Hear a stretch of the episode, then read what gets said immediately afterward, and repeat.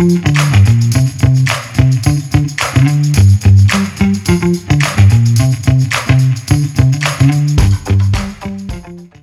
listening to The Running Public. From marathoners to mud runners, we all have the same goal get to the finish line faster. That's right. This podcast is for you guys, the running public.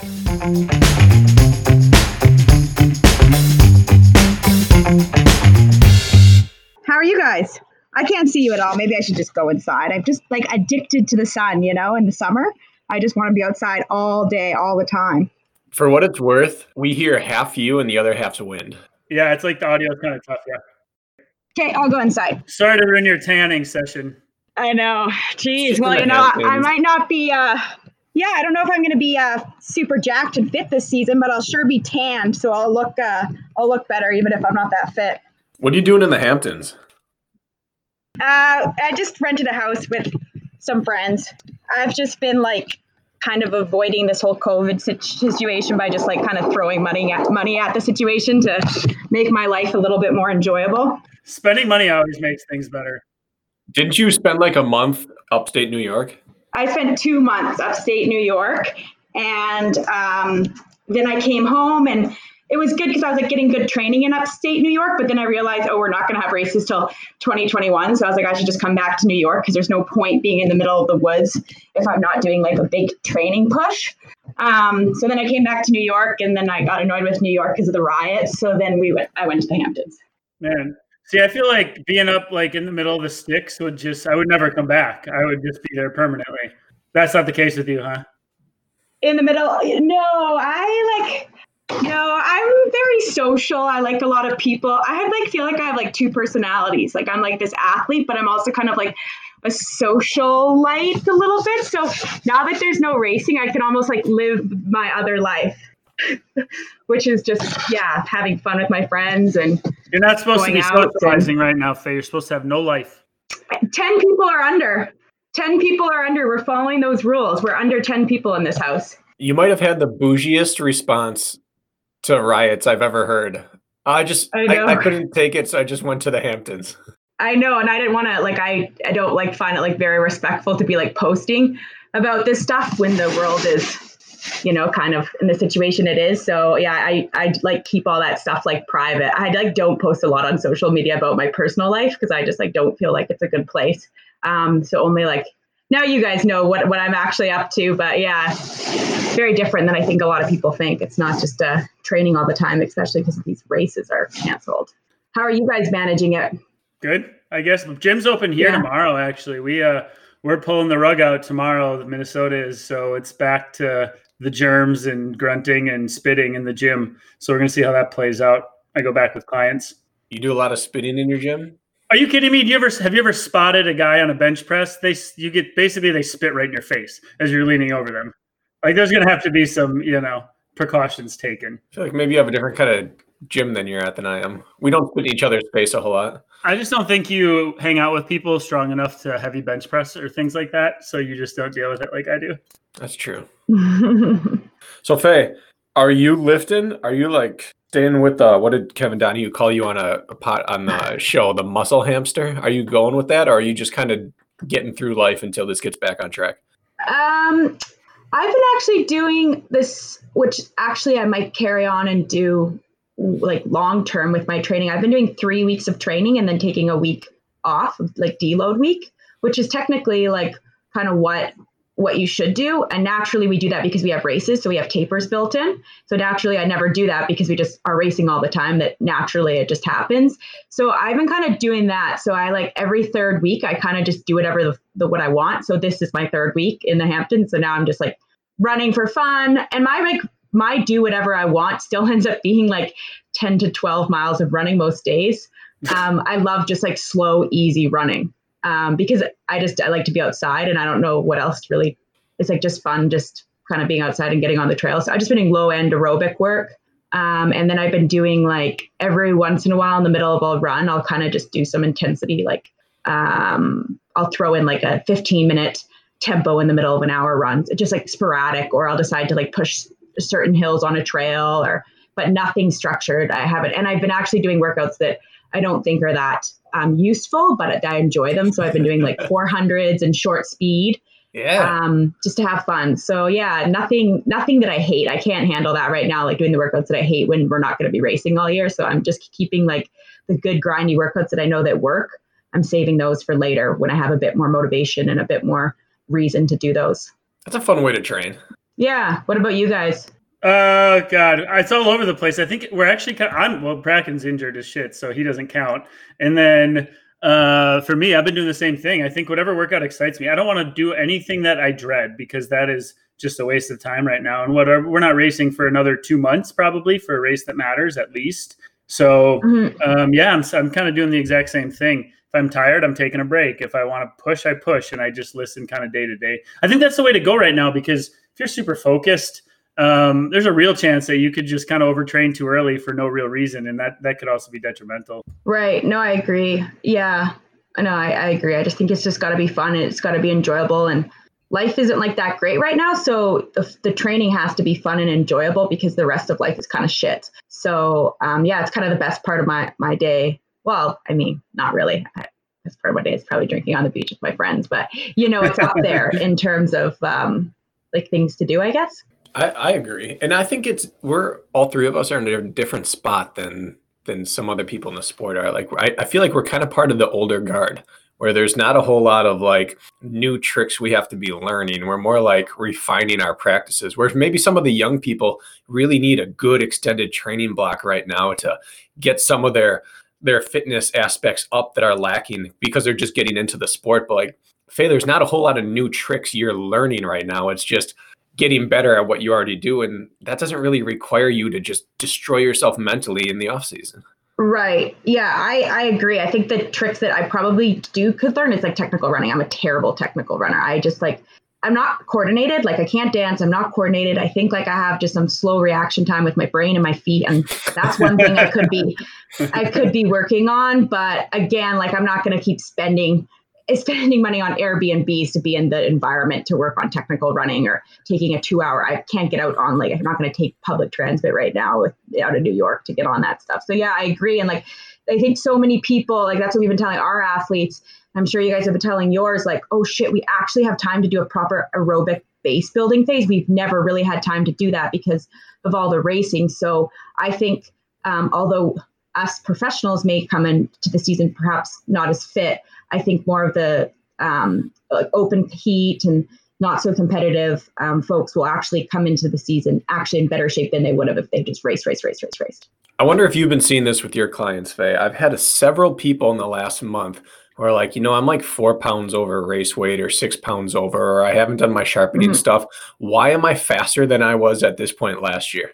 You know, they're they're in that yeah. weird stage where you're right. They've done a real proper build because they haven't had 15 races already, and so even though they don't feel as sharp as they normally would, their actual fitness is higher.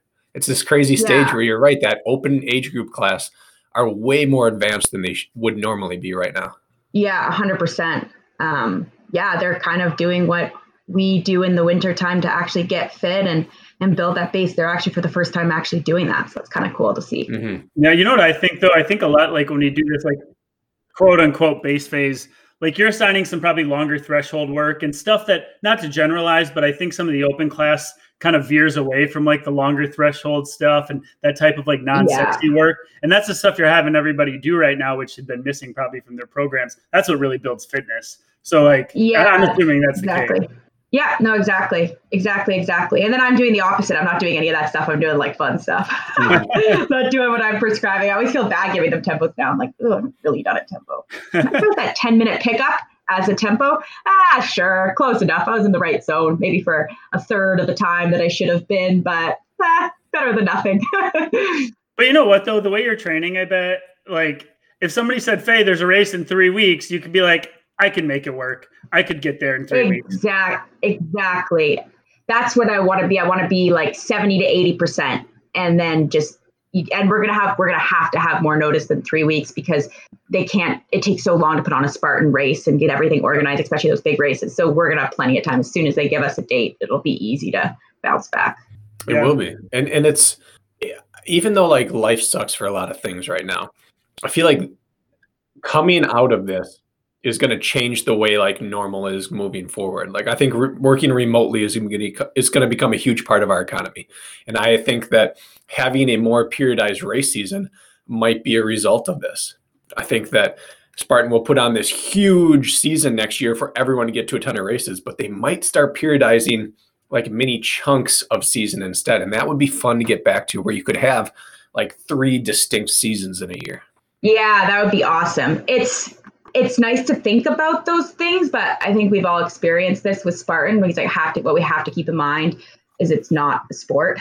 It's right. a company and they're going to do what they need to do business wise and it's usually it's rarely in our favor um, and yeah, that's, that's so frustrating that's so frustrating about about it but it's just it is the way it is i gotta make a move and get my charger my uh, thing is gonna i'll still talk to you guys i'm just gonna be moving I, my uh, computer is already dead just been working so so uh, hard all day already. already drained my battery. All day. It's it's nine a.m. Don't you get up about now? I got up at uh, no, I was up at seven because I'm trying to get my work done so I can actually enjoy um, the beach. Because yesterday I didn't finish work till like four, and I was like, that is not enough beach time. Like that's too too late. So I got up early to get a head start on our uh, start on things. Hmm. If you had to choose, are you about water or are you about mountains? I uh, that if I'm train if I'm still an athlete, I'm gonna say mountains for sure because it just makes training actually way, way, way, way, way, way, way more enjoyable. But if I'm not an athlete, I'm gonna say the beach because that makes recreational activities way, way, way, way, way more enjoyable. You seem to be like from a lifestyle standpoint our female version of like of, of what the men have in hunter where i feel like you don't get enough credit for how much emphasis you place on your social life. I feel like you are the the most outgoing party animal type uh, of the female side of the sport that we have. And you have been since the like the day i met you. I know. When we first started these championship series races all the after parties that everyone went to were all because of me and myself organizing them. And everyone, I just didn't understand why people didn't want to party and weren't social. Like I just I don't get that. But I've always been that way. Like even in um like even in university, like I always was like, ah oh, shit, like I knew I could have been faster if I just had a bit more self-control on my partying and my drinking. Um, and not that like I'm a big booze hound and like huge uh, like socialite in New York City, but I just love being around people. I love my friends. Um, I just, yeah, I have not, I'm so extroverted. It's just so hard for me to just be in the woods, be by myself. Like it is extremely hard. Like I just, I can't do it. I get, I get so lonely. Um, so yeah, no, I guess I'm a little bit like Hunter in that sense.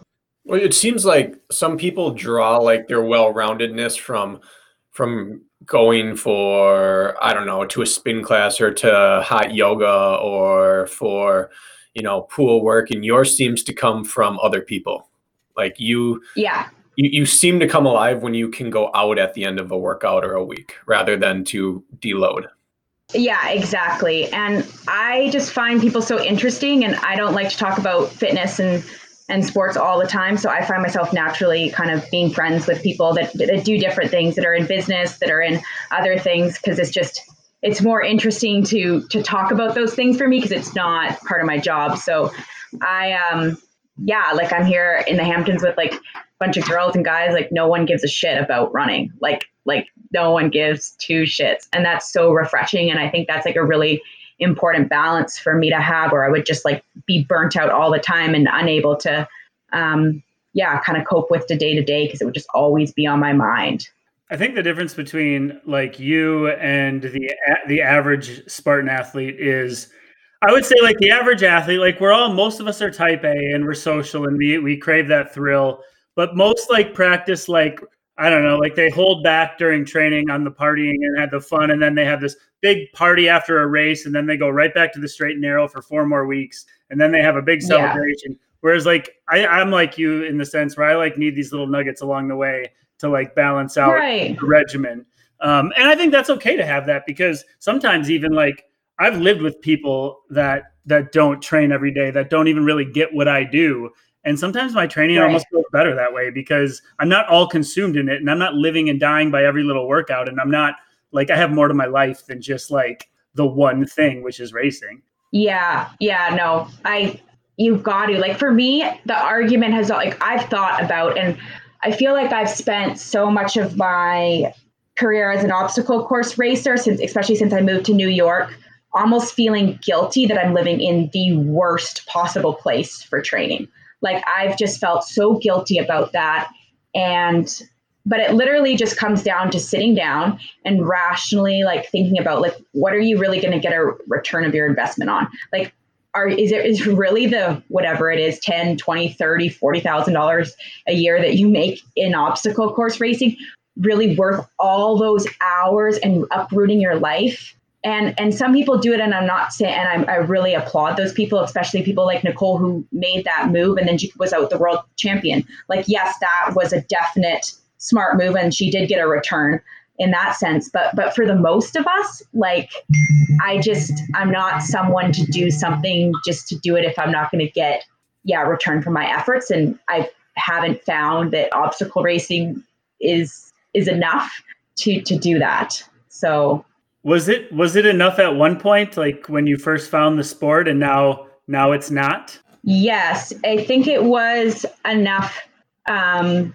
initially because um, like I had a corporate job and I basically needed to, in order for to leave, I had like this number in my mind through sponsors and through this that I, I needed to make in order for me to like leave the corporate world and and still make an income. So I like like it was insane that year when I was working and trying to be like top in the world at the sport. And that was my best year. That when I was at third at world championships and Lindsay and I were back and back that year. And um, it was worth it because it enabled me to to leave my job and um, but now it's like there's I've already done everything I can.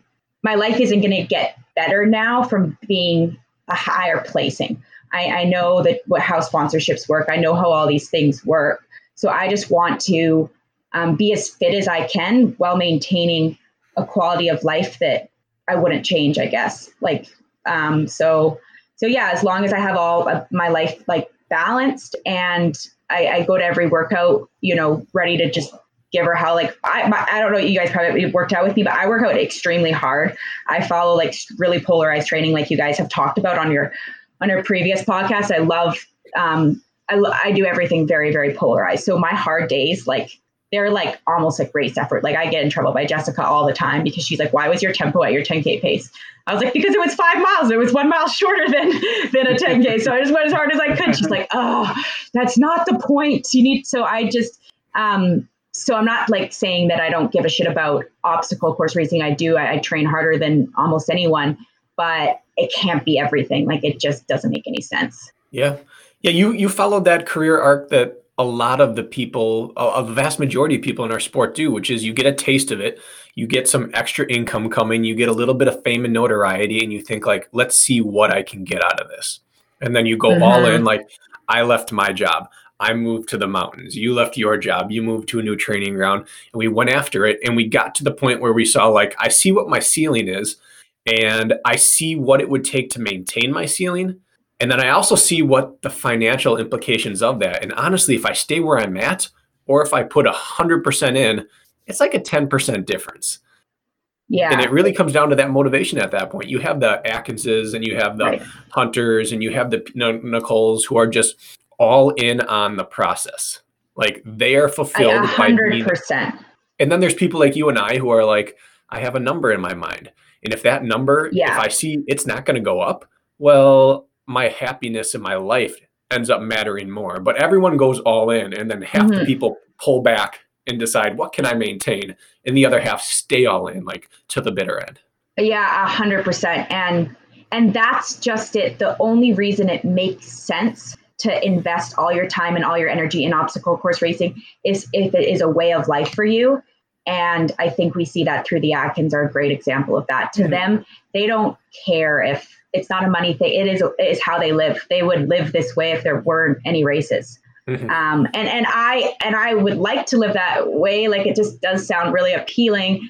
But like, what am I going to go tell like my boyfriend? Like, hey, like we're not going to be here for your job. We're going to like totally change our lifestyle. Get rid of this. Get rid of this. Get rid of this. Just just live, you know, in a nice little cabin and live the simple life. And he would be like, uh, not happening.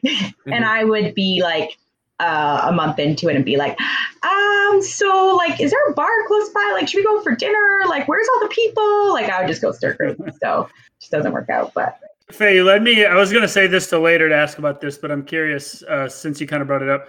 Um, because you've been in New York for almost two years now. How long has it been? Yeah, over two years. Yeah, like two. I think it'll be three this summer, or maybe two this summer. I can't remember. Somewhere around there. Um, you know, and you were where were you in Calgary? You were you were in San Diego before. You had access to like mountains and elevation and all of that, and now you you have to like mm-hmm. really work. You have to work for it. You like take a train out of the city, and then you got to get to the trailhead, and it's a big process.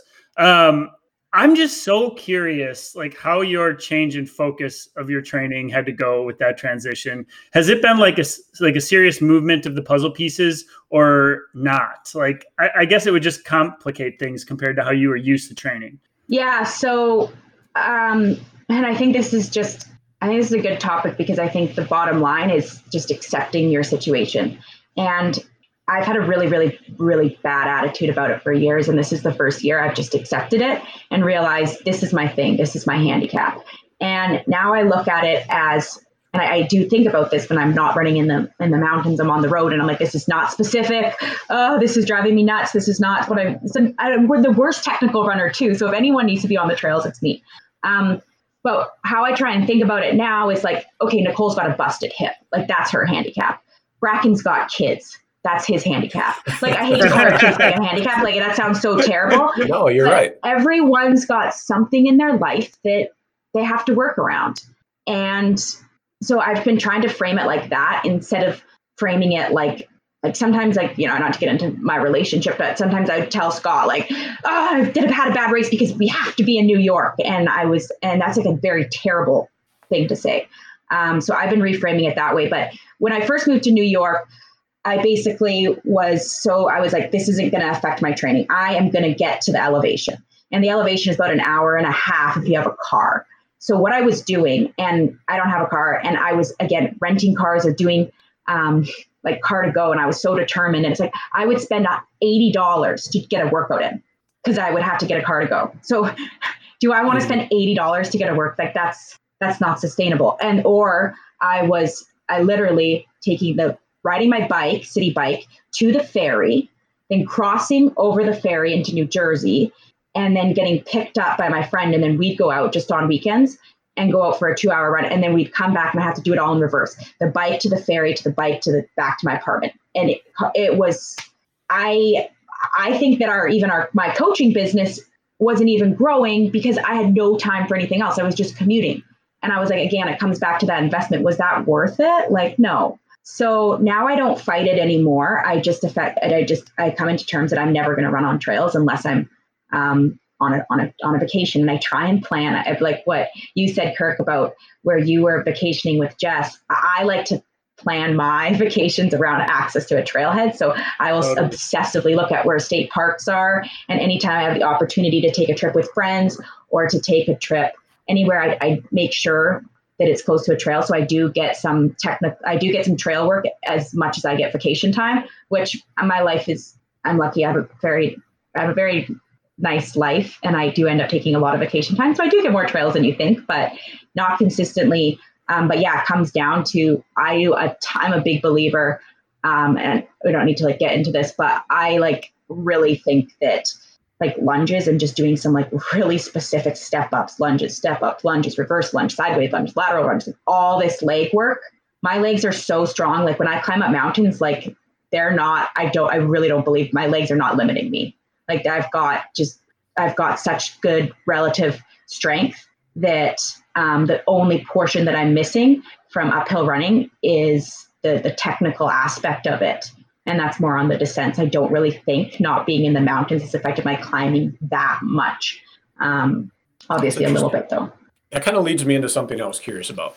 Um, because in my own situation, not not that this is about me, but I want to hear your version of this. When Lisa and I decided to leave Colorado after three years, like that, that had been my most successful period of racing, where I felt like I can race with just about anyone. I'm not going to be the world champ, but in any one race, I might beat the world champ. That's how I felt. And then we decided to mm-hmm. leave and we acknowledged the fact like this is the end of that.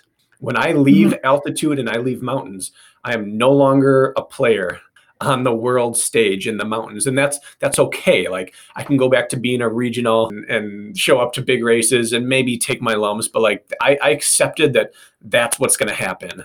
Now like family coaching that's going to take the front seat and racing will be like the supporting factor to that.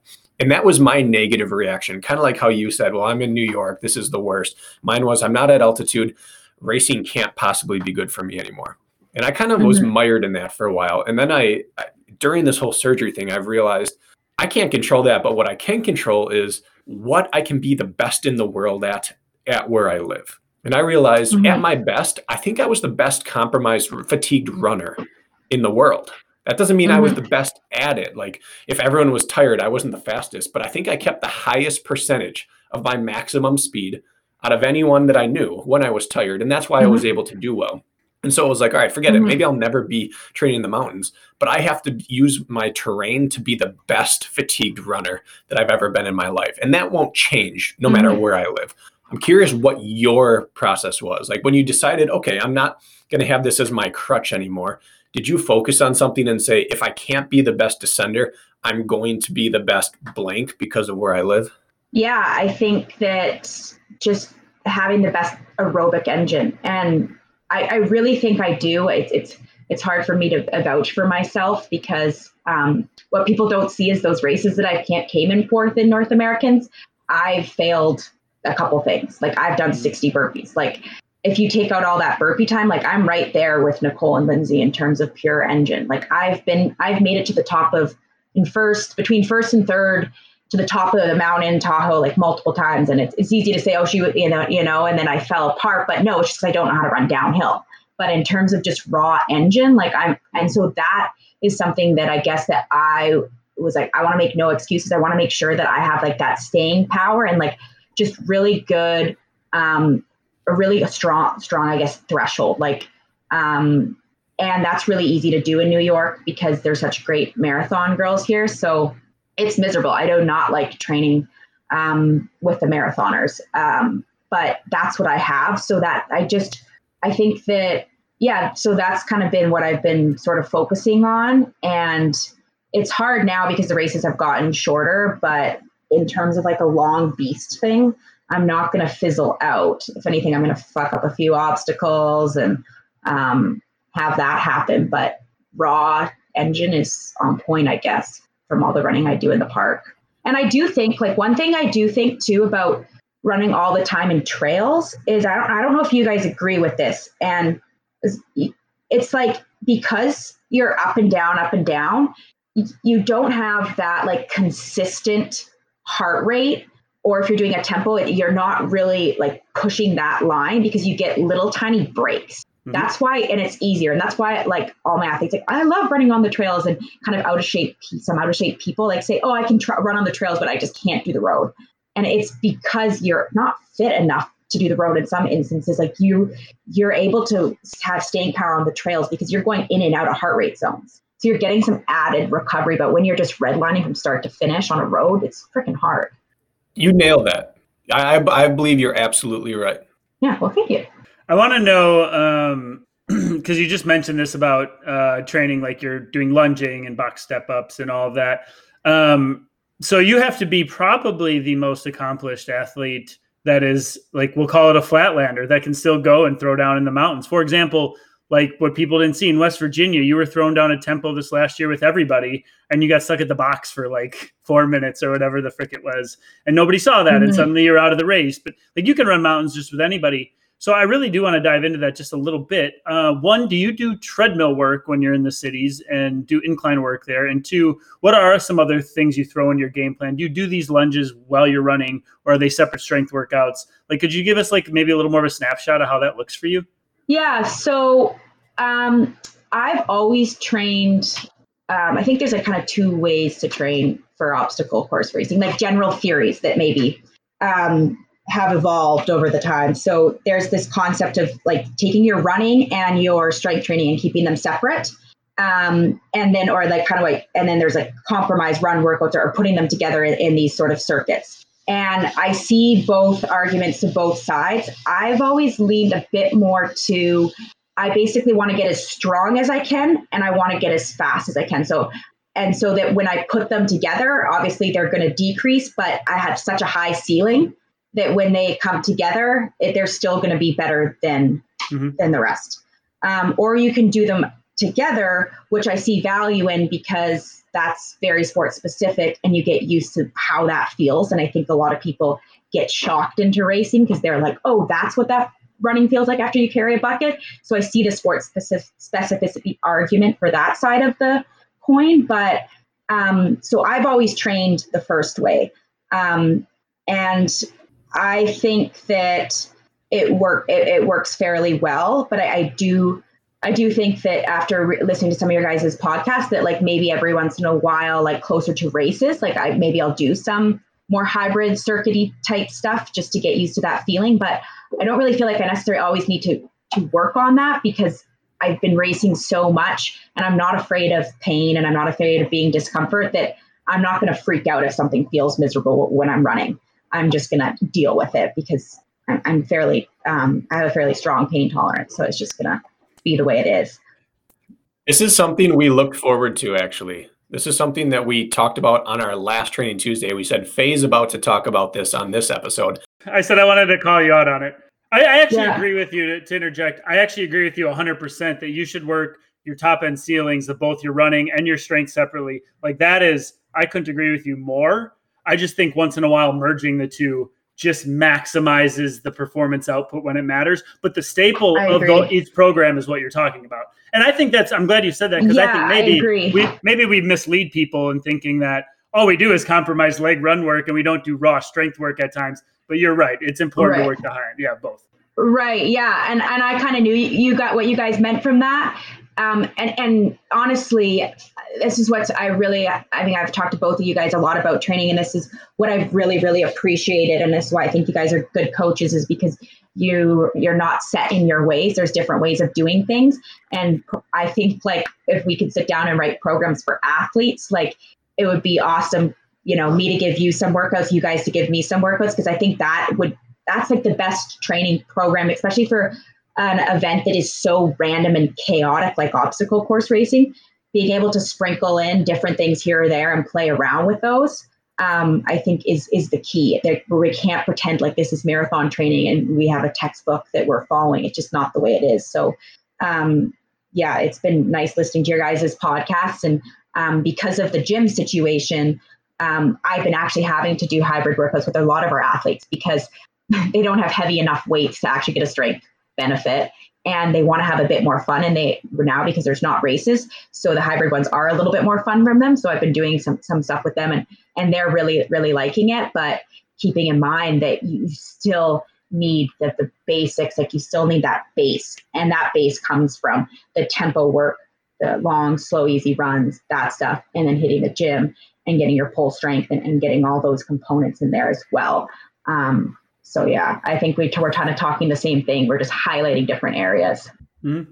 It's one of the reasons I love like I this podcast since starting this. How long have we been doing this, Kirk? Six months? Five? Uh, not not even five, maybe. Yeah. This five. has been like I feel like continuing education for me as an athlete and a coach because every single person we talk to, I see something from outside of my blinder. Like it's so hard not to get caught up in our own like tunnel vision of what we always do. And Nicole and you both said the exact same thing, which is I like to keep my strength work and running work separate. Nicole said she never does compromised run. And yet I look at mm-hmm. both of you and I think that you two are two of the best in the sport. Like gender notwithstanding, I think you two are two of the best compromised runners in the sport. Faye, I looked at you in Chicago watching you run during HYROX, competing at the same time as you. And I, it was like so clear to me, Faye is better at this than I am. Like, not she's better Thank in you. the women's field than I am in the men's. Like, she's literally better at running these thousands coming off of something than I am. And then to hear you say, yeah, I don't like combining them that much. It's crazy to hear that, but it's really good to know that there are athletes who respond differently to things. Like I, I after 100%. listening to you and, and Nicole, I, I spent like a week thinking maybe I need to just go totally separate. Like separation of church and state on my workouts. And after a while, I realized I'm just a responder to compromised workouts. And mm-hmm. they are a responder to none. And it's it's been so healthy for us to hear outside perspectives because too often you hear people are like, this is the way you do it. And if not, you're an idiot. And that's just not the way to go about coaching and training. Yeah, 100%. But it blows my mind personally like because i can't get by on that training it blows my mind to hear that you can do what you did in chicago without a ton of specific work of cross domain workouts. It's crazy to me. So yeah to to kind of fill you in what i did before the HYROX events like i did, obviously didn't have that much time to, to train for them uh, and no no one did i guess because they kind of just sprung on this new event and everyone was getting ready for spartan races and it was shortly after worlds i think i can't remember. But um so what I did do, yeah, so I obviously kept my my running separate, my strength separate, like I always do. But just like I was saying, to understand the, and this was actually Scott's idea, uh, my boyfriend. He goes, Faye, I think that the ro- looking at the whatever uh, M key, M key, looking at her splits, he noticed that her her slowest run time was after the row, like significantly. So he said, like, I think that the row does something to your legs that just makes you run like shit after, you probably should understand that feeling. And so I actually did a compromise run work, but I, I did this like little tiny thing where I rode for 500 meters and then I, I ran and then I did something else just to kind of see what that felt like. And I'm really glad that I did that because although I say like I'd be able to deal with the pain and I'm so tough, for some reason that rower, that run after sucked so bad. And I'm so glad I was prepared for that mentally and so I didn't think in the race, oh, this feels so terrible. Like I'm just having a bad race. And then the, the negative thoughts come, and then you just end up kind of subconsciously sort of giving up and throwing in the towel. I'm glad I did practice that uh, aspect. I found that hugely valuable. Um, and I also think where compromise bunny would have been like really, really effective is when the obstacles were really, really heavy. Like back in the day when they had a heavy ass sandbag where it actually like broke like structurally broke you down that running after it actually hurt like your lower back was fried and all that stuff. Now it's it's almost like the obstacles are just more um, inconveniences and, and, things in our way than, than stuff that's really changing the way we run after. Um, but yeah that's what i did for high rock. So i think i did like one or two of those scenarios. I think I did I did I tested out the running with the lunges too to see how that felt. Hey, I did one or two per week at a minimum for nine weeks, and you out transitioned me on every run. So again, it just it's just so clear that people respond in different ways. But it's I, I think your ability to run through fatigue is second to none.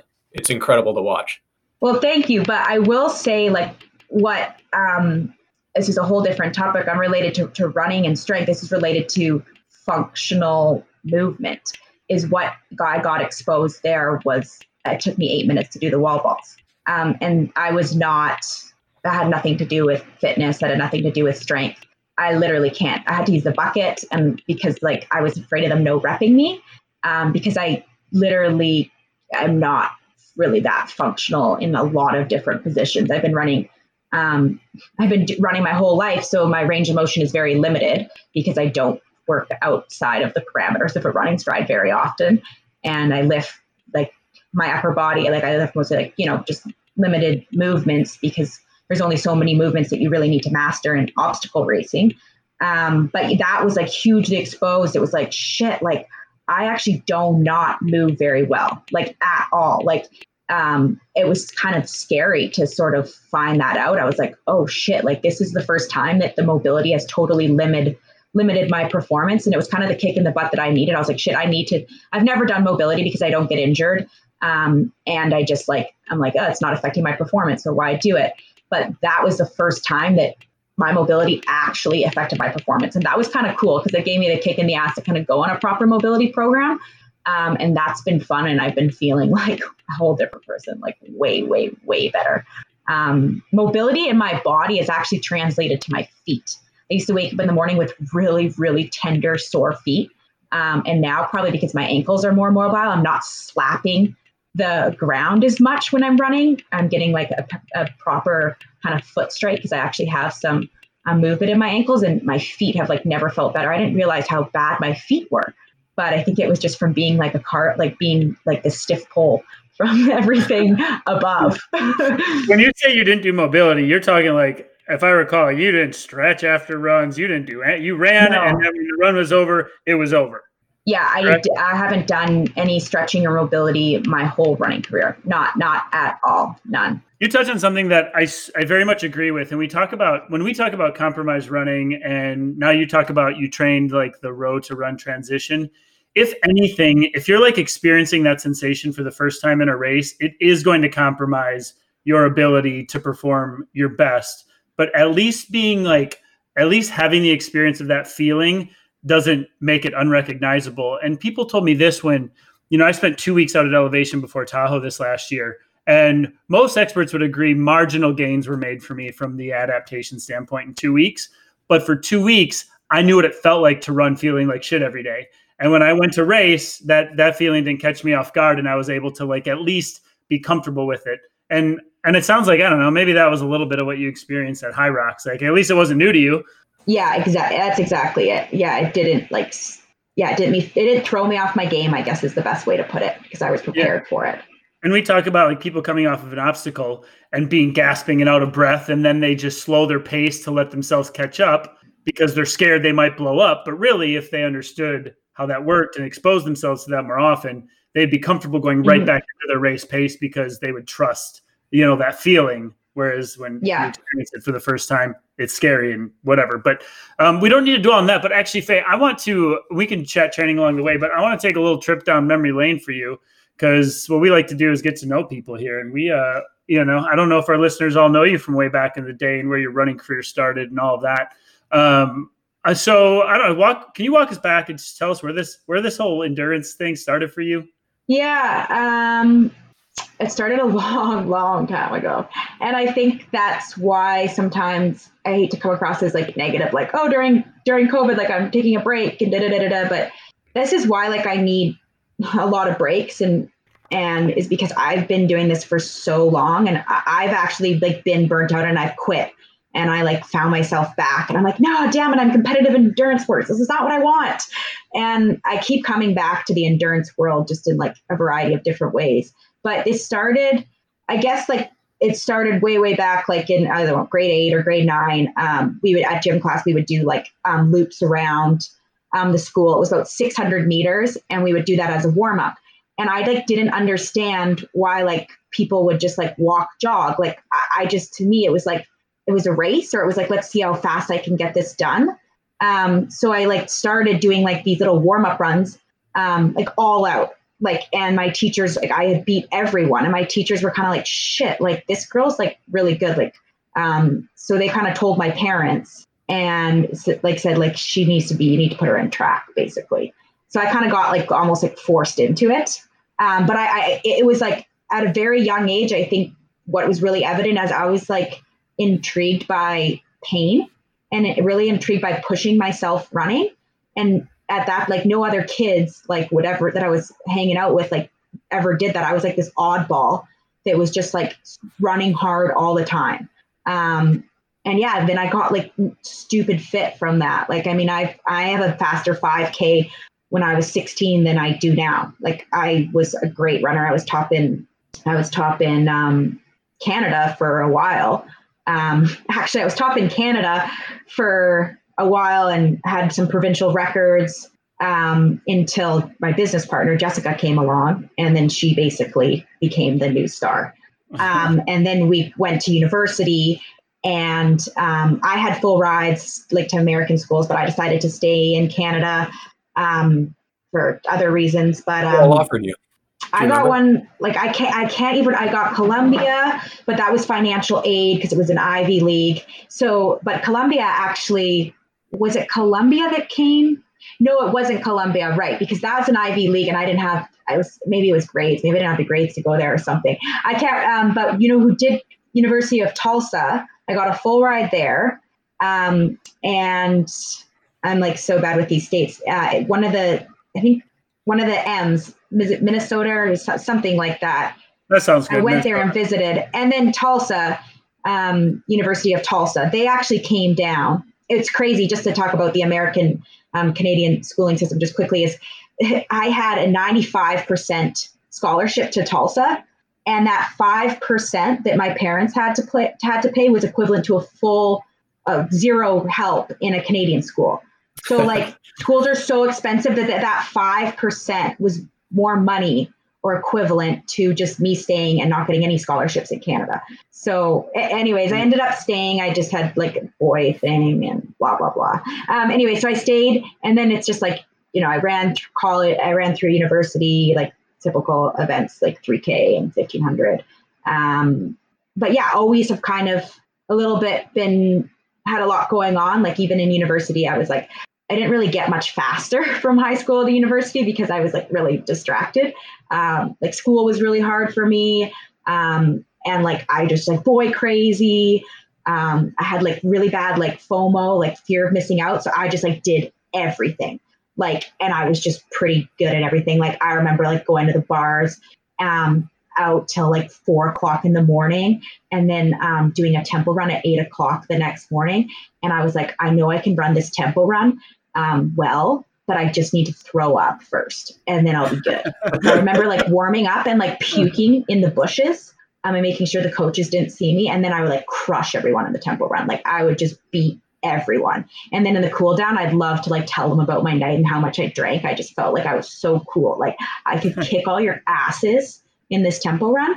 And I also like just partied my face off the night before and I'd just rub it in everyone's face. And yeah, I felt like I was, I felt like on top of the world, but eventually that kind of caught up to me. I mean, I worked out, I, I was the same as I am now. I trained really, really, really hard, harder than anyone on the roster.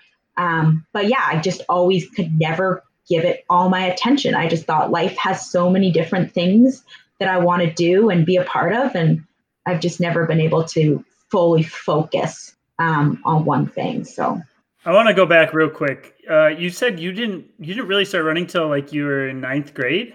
Like that's when you realized like gym class, like that was like you were 13, 14, 15? Yeah. Uh yeah, like comp- like I think I ran before that, but I guess my first competitive race was yeah, around then. I think my first race was actually grade yeah, grade 9. I ran wow. the 3K. And you said by 16 years old, you had run a faster 5K then than you probably could now. So in like two years of consistent yeah. training, what? How fast were you running? I'm curious. Like as a 16 year old girl. I was almost breaking 17 minutes. I was like 17 oh something. 17 oh. Brett Brakken, what were you doing yeah. as a 17 or 16 year old boy? Yeah, 16. I ran 1724. You know, kick his ass. Babe. but, I mean, that's that's that's yeah. the U.S. So you have that whole conversion system. I, they use imperial, so it's really hard. wow. Yeah, that's fast. That's very fast. Yeah, yeah, that was. So is it know, one of those crazy? Things, like when you were a freshman and you came on the scene at in high school, um, it was instant. It was like I'm a runner and I'm kicking ass, and this is like that yeah. fuel that burn. It like just hit instantly. I was instantly like it was I was a star. Like I was so good. Like it like it was crazy. Like I would do these cross country races and like I could have like stopped and had a sandwich and then like still won. Like I but I hate to like say I was, I was so so good because because you got to keep in mind too like it's a lot less competitive in Canada just because there's lots less population. So I don't know how it would have been. Calgary's a big city. yeah, but I don't know how I would have done in the American um, system, um, high school and and university. I I was an all Canadian, but I, I, don't know if I would have been an all American, like all those kind of things. But um, I'll tell you what, real quick. My senior year, the girls Footlocker High School champion, which is the biggest high school cross country race, and it was on a flat course, ran sixteen twenty six, and that was our U.S. And she won by like twenty seconds. You very very well would have been top five U.S. high school girl in high school, I believe, with those kind of times. Wouldn't you think, Brakken? For okay. sure, top ten. Well, especially since she's not she's not the type that is like like buoyed by being out in front. Like Faye's the type that's going to hammer at whatever pace the person next to her pushes. So, yeah, I assume you, you would have been faster in the U.S. I don't think the Canada thing holds weight. I think that you would have. I think you've done really well here, no matter what. Thanks. And this brings a different topic, which I I really liked your guys' podcast with um, Dennis and you guys talked a lot about people really pushing themselves and pain tolerance and just going out and, and running with everything you got. And that's what I think I learned at a young age. And I think that that's what's so cool about um, being a competitive runner when you're young. You have such an ego and you're not afraid of pain. Like you just, you're just like a dog. Like you'll just run after the ball. You'll just run after the leaders. And you go out and you race stupidly, yes, but you learn how to push yourself and how to deal with it. And I've had some of my most painful races when I was a kid, just because I was like, I'm the best. I should be at the front. So I'll do whatever it takes to just hang on. And I wish that some of our athletes and, and the people that I coach one day would just go out and just do that. Like just just go, just really give it everything you have. Because I think so many people will never actually experience. Um, my dad likes to call it a, a near death experience. And he says, you know, he always said to me, like, you're one of the very few people that will have that amount of really pain in their life, like just pure discomfort.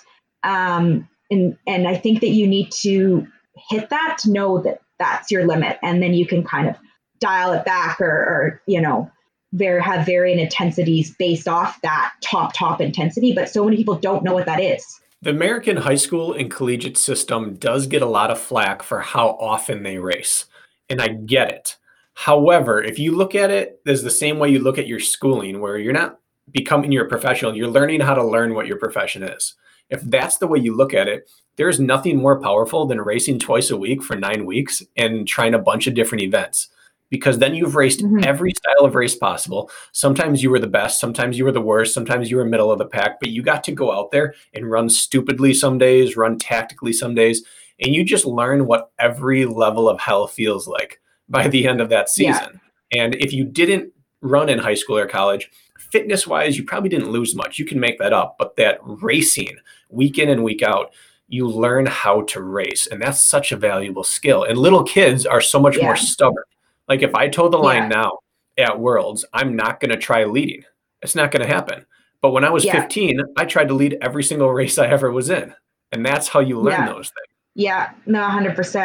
I have a question. How um and I want to get back to then college and how you moved on with with sport, but um you talked about like being able to push your limits and and you know just suffer and you enjoyed the pain part of this all and i think we all do a little bit there's some sort of addicting quality to that mm-hmm. but when you talk about just go run hard and all out, now when you transition to something like obstacle course racing where it's in and out and suddenly on a stupid monkey bars somebody put 10 seconds on you, now you're gapped or you've gapped somebody. Do the same principles apply? Like just go all out. Well, now, you know, somebody put 20 seconds on me on a sandbag and I was going all out. Now I'm defeated. How do you combat those situations? Um, hard to say. I kind of, yeah. I guess like it depends. Yeah, it's hard to say. It depends on like the length of, of race. Like all out is like all out in one minute versus like all out in like 12 miles. It's very different definitions of all out, but they're still all out for that distance. It's just, you know what I mean? It's like talking about speed too. Is like, it's like that's just, yeah, like speed is kind of relative to the events that you're training for. 400 might be speed for us. It's not going to be speed for someone else. So yeah, I just, I just, I don't know if this is answering your question, but I, I guess I look at the obstacles sometimes as most of them can be like little recovery breaks and then it's kind of like how hard can i run this next segment so if i know there's a mile between this obstacle and that obstacle like how hard can i not like run that mile um, so that i get to the next obstacle and i can kind of like almost like recover a little bit and then do another hard running segment um, so I've kind of I break up the races like that. Um, so I'll look at the map. I'll, I'll see oh that's barbed wire crawl. I'll count that as like almost like a little bit of a break um, and and then just sort of instead of seeing it like this big long 12 mile race i see it as like like a fartlek almost kind of like a fartlek run i guess is the best way to describe it. And i didn't really understand that's kind of the structure of the racing for a couple years until i was in the sport.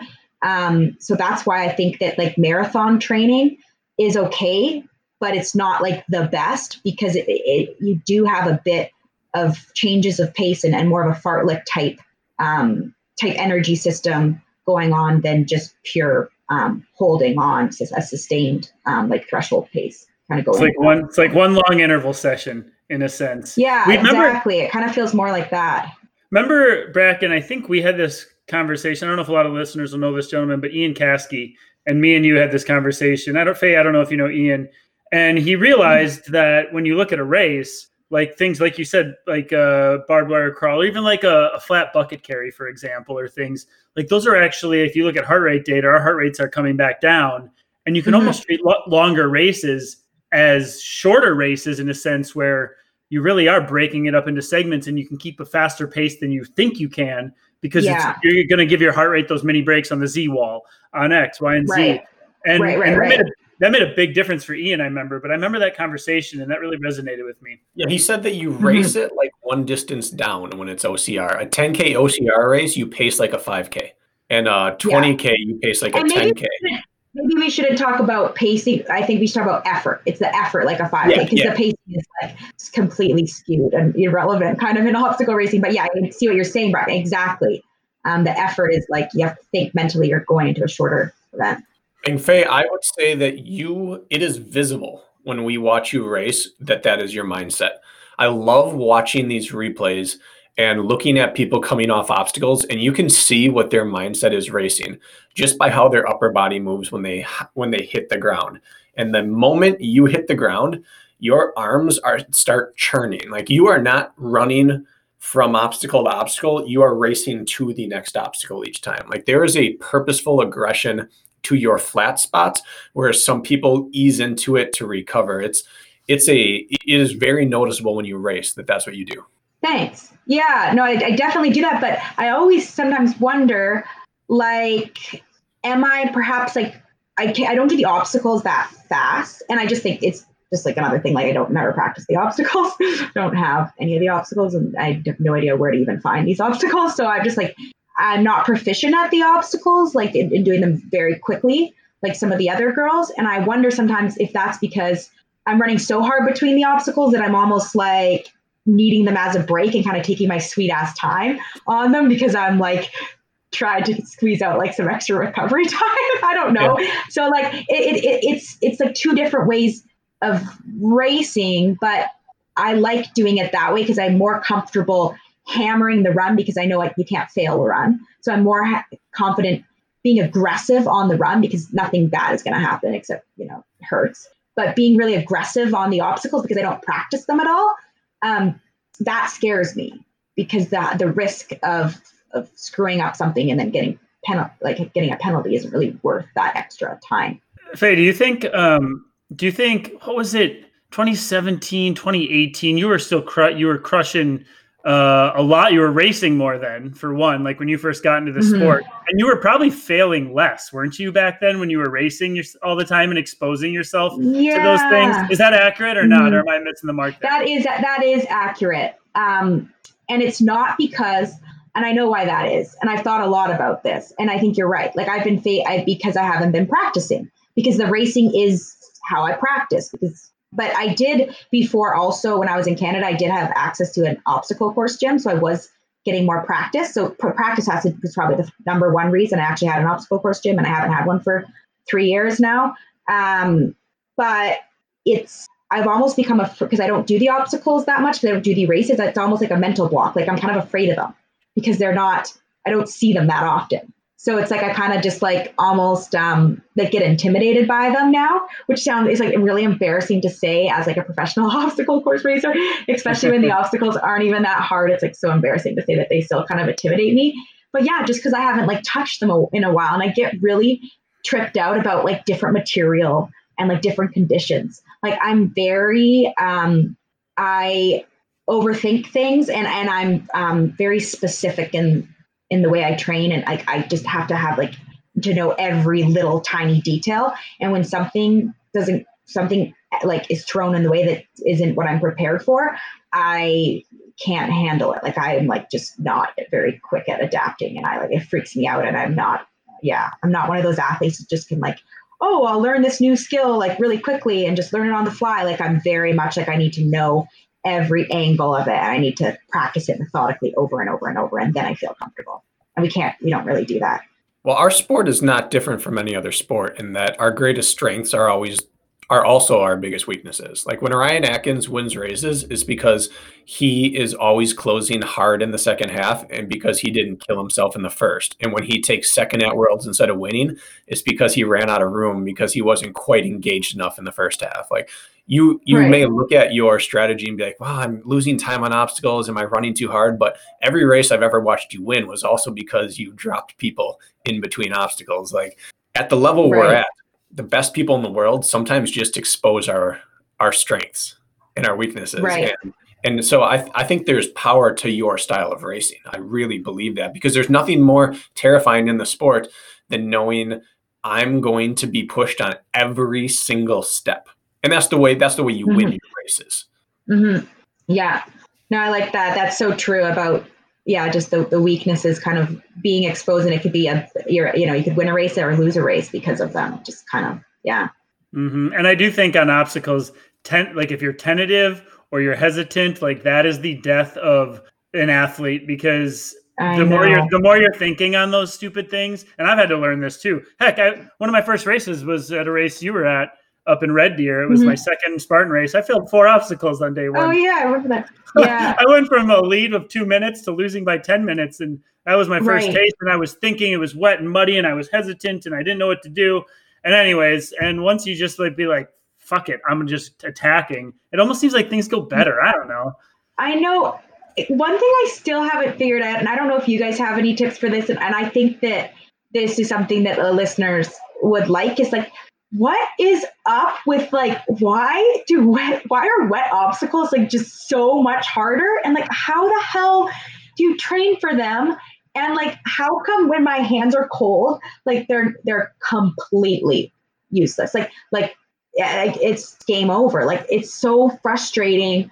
I don't know if you guys have any things that you do but it just drives me nuts. I mean i'm in the same boat. People i take so much crap for wearing gloves in a lot of races but it's because my hands are useless if they're cold. And so I will go to extreme lengths to keep my fingers warm, or at least not frozen, because I would rather look like an idiot and lose 10 seconds taking gloves on and off throughout a race or in and out of a Ziploc bag in a pocket rather than fail an obstacle. Because if my hands yeah. are cold, they're okay. If water touches them while they're cold, they might as well just be like ankles. Like there's yeah. no grip in them. Yeah. So I'm right there with you and and yeah. and I think the only technique I found that works is I have to over grip everything so that when I slip, because I'm going to slip, it slips down to a normal grip rather than off. And that's yeah. so I extend all my energy. I'm like cuddling on top of the bar so I slip down slightly rather than grabbing and I'm off. But I have to have my right. hands warm and dry, otherwise I'm screwed.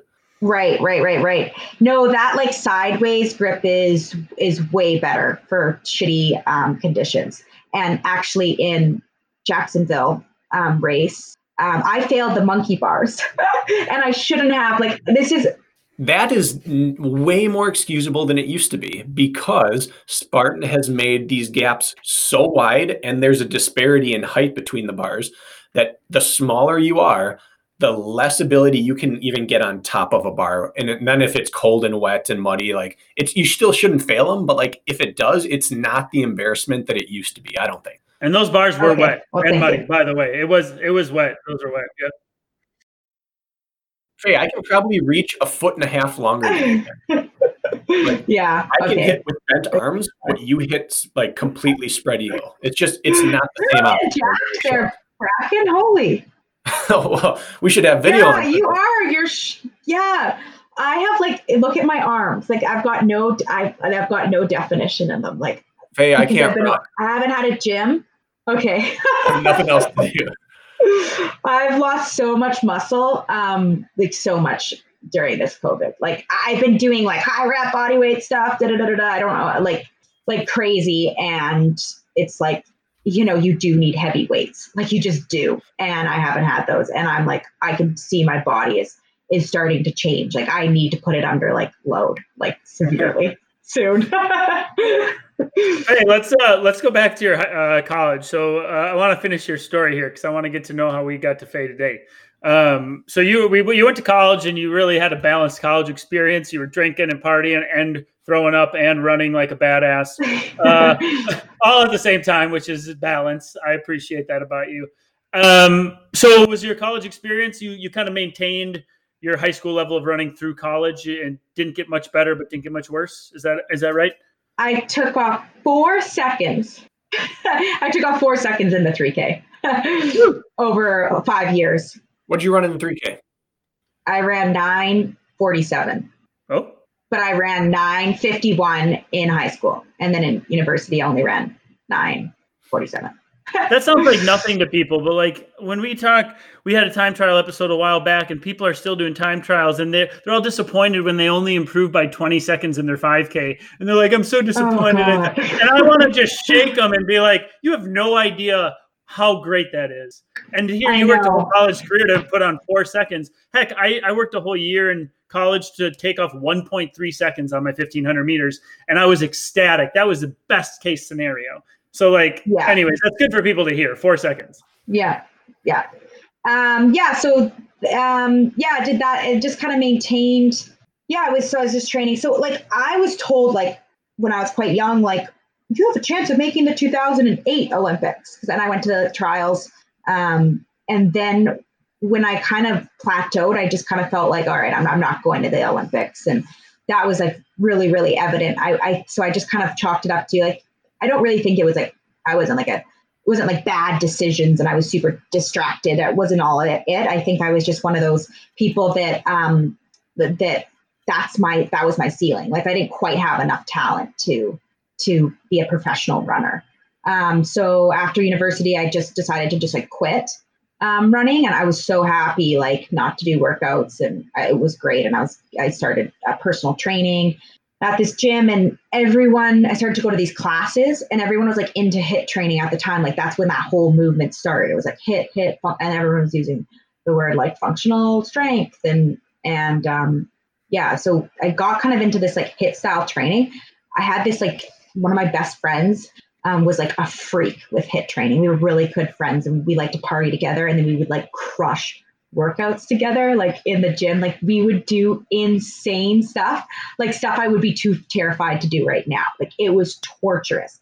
Like we, I would make up these random workouts, like like, and they really made no sense. Like I just throw exercises together, and the only thing I cared about exercises is is this exercise like dynamic enough that it's going to jack up my heart rate in like five reps and that's all I cared. I was like, this exercise has to have like the most metabolic effect on me. And if it does, it's a great exercise. And I throw it into circuits with rowing intervals, usually around 500 meters, um, and running intervals, usually 400 meters. And I just make, so I was doing compromised run workouts basically. Um, and I did that for so long and I wasn't racing. I was just doing that because I just like wanted to burn off all the fun that I was having, I guess. Um, You're one of the only people that was training semi well for OCR before you tried your first OCR race. Yeah, and then I started o- training for OCR, and then I now don't train that way, which is, and the reason I stopped training that way is, um, if you guys like, I like I touched on it earlier, like see how poorly I move. Um, imagine those poor movements in high repetition like soul crushing yeah. workouts. I was I felt like a bag of shit like all the time. And I actually had one of the um one of the um, Richard, who was one of the trainers at my gym, he actually took me and me aside as I started obstacle course racing. And he said to me, he said, Faye, like I just think that you should just keep your intensity just with running and and just do your come in and just do your just strength work. Like don't put them together anymore because he was watching my form and he was just seeing me just destroy my body in the gym day in and day out. That that was kind of his um, recommendation. So I started started to do that. I started to separate them, and my body started to feel better. Um, and that's kind of where I sort of now I have this training philosophy that I've always followed. Um, so yeah, basically it came from just not. Um, yeah, I guess it came from just not really having a body that could kind of handle that type of training because I, I, do, I don't move. I need to still open my hips and get my shoulders healthier and, and get in a proper squat and, and learn how to over press, overhead press properly and all these things. And I, I'm not good at those. Something you just skimmed over, and I, I didn't know this. Did you qualify for the Olympic trials or actually run in the Olympic trials for Can- for Canada?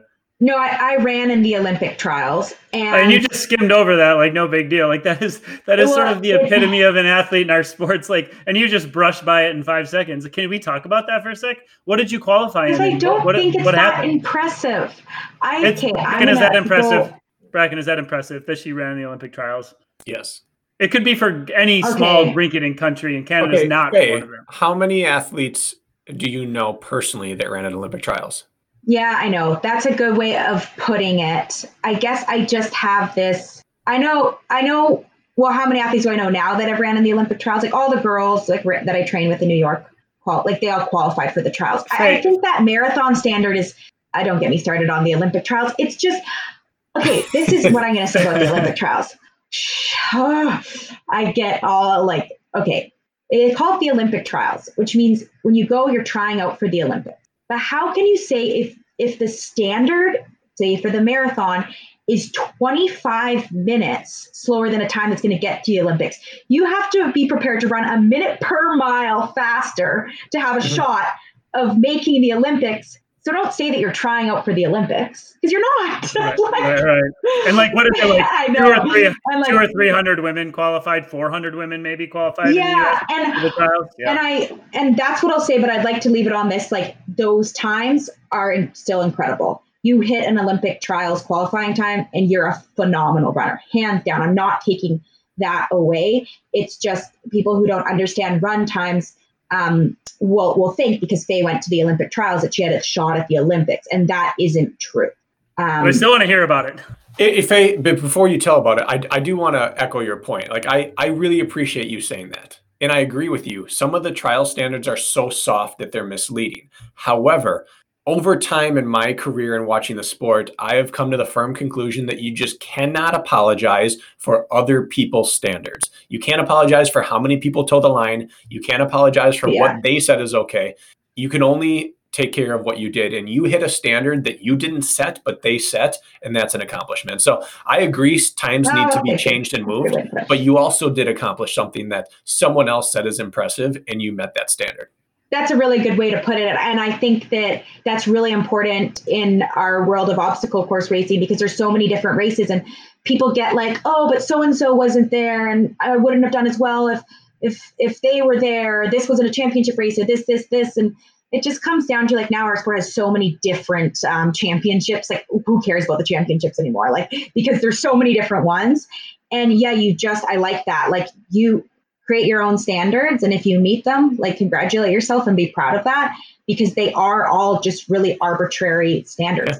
You can only race who shows up and yeah. and that's it. Like you show up you do your job and you don't have to apologize that some other stud didn't show up. Yeah. No 100% um, yeah but the olympic trials uh, so it was 2008 um, how old yeah you? i don't oh oh I, I don't know what. How many years is that ago? Tw- Twelve, and I'm 30, so I was 18. Oh yeah. Is that right? Did I do the math right? Yeah, God, I think so. Okay. um. So yeah, I went to the. I went there. It was in Toronto. Um. I forget what the standard was. I think the standard was like 1730. So you went in the 5K. I went in the 5K. Yeah, and I had ran like 17 oh what I think it was 06 was my PB. Um, and now I keep running like 1709 or 1711, like when I'm in shape. I'm like, cannot get that PB. I actually, sorry to go off tangent, but I think that um, to give myself some motivation without these races, I'm not going to say, well, maybe I'll say this. I might, because of DEKAFIT and all this stuff, I might actually, for the first time, want to get a PB in the 5K. I think that would be really cool. It's like 20 years in the making. Not really, but like, yeah, a long time in the making. That would be kind of fun. Yeah. So yeah, I think I might. If this race season like doesn't happen until 2021, I, I might like put a 5K time trial in my program um, late summer, early fall, and just sort of see what I can do. Um, Why don't you, anyways? anyways uh, because I'm just really enjoying myself right now, and uh, I just um I'm not quite I'm not quite ready to give up the lifestyle I've been having right now for the last three months. It's um very nice not having anxiety about racing and performing and just um having fun and, and working on my business and doing other things that um, I let go with race season. So, um, but yeah, the trials. Um, was I going to say about them? I don't know. There's not much to say them. Like I got lapped by the girl that. Oh yeah, there's a kind of a good story. Um, so I like ended up in the paper because of the trials because they took a picture of the girl who was actually in the winning and going to the Olympics, and I was right behind her, but I was coming into my bell lap, and she was finishing. So they had like in the newspaper. So it's like awesome because I was so I was like 400 meters behind potentially making the Olympics. um, oh, did you perform well that day? Were you happy with your performance, or was it? Did you lay an egg? Um, there wasn't. I guess there wasn't that many people that qualified because it was a really spread out heat. So I just remember having no one to run with, and so like I ran well, considering I had really no one to really. I wasn't in like a pack. You were in no man's land the whole time. Yeah, yeah, which is yeah. So it was just kind of like another race. Like I wasn't really anything special about it. It was just like another 5K that I was doing in that summer. Like there's nothing. Yeah, I've got nothing for you guys. Um, I guess that's the highlight is getting lapped by an Olympian and getting your picture taken. Um, it looks like I was right on her tail. you mentioned like it's nice not to have like the anxiety that comes along with racing and not a lot of people talk about how anxious, like even the top end people, I get anxiety before a race and hard time sleeping and the build up and the general like heightened sense all season of like you're on edge a little more with things. Um, I'm just curious, was a race like that, like I guess you just said it was another 5K. Were you really amped up and was that like a really big, like monumental experience for you running in the Olympic trials along with all the anxiousness and, and that, or was it just yeah. another day? That's why I quit running um, after university, I couldn't handle like being nervous. Before I was just so sick of it. It's like this mm-hmm. freaking sucks. I hate staying up all night before the race, even two nights before the race. I hate the whole week leading up to it. You're thinking about every little detail. Did I put my Nuun tablet in this water? I don't know. Did I already have enough race today? I don't know. How much carbs am I eating? Am I carb deficient? I don't know. Did I sleep enough times? Like um, should I hang out with this person or are they too mentally draining for me to hang out with right now? Like you just become, you're just obsessive, like every little detail, like it just like took over my life. Like I, I was mean to my parents because, and they just accepted that Faye has a race this week, so she's going to be a complete nightmare all week. And everyone just put up with that because I was a star athlete. And I just got so sick of it. Like I just, I hate the anxiety. I hate. And I actually think that I finally at 30, like I don't have much anxiety anymore. And that's sold from the fact the fact that I actually have like life experience now that I understand that like there are more important things in life. And that this crying after a race and not being able to sleep the night before just does not deserve my attention anymore. Like it's just it's just not it's not it's not important. Um, you know, like you can be upset. And and I think about it about my friends, like even my friends that are here, um, you know, they have bad days at work in the office. Do they bring it home and cry about it and and be a nightmare and be miserable to be around because they had a bad day in the office? No.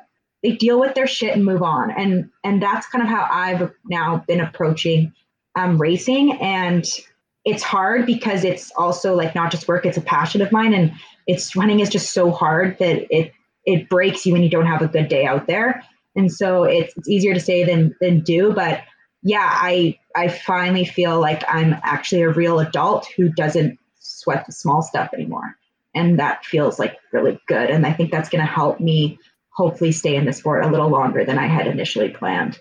Well kirk i'm glad you asked your question instead of mine because this is so key for people to hear. Mm-hmm all of us, I'm sure, hear this all the time. Like, oh, the elites, they, they, just make it look so easy, or like they're just so fast. They don't, they're not suffering out there like everyone else. And I, I just want to like, like you said before, Kirk, shake them, be like, they're you performing at a higher level, and that is it. Like any mental hangup you have, pros have.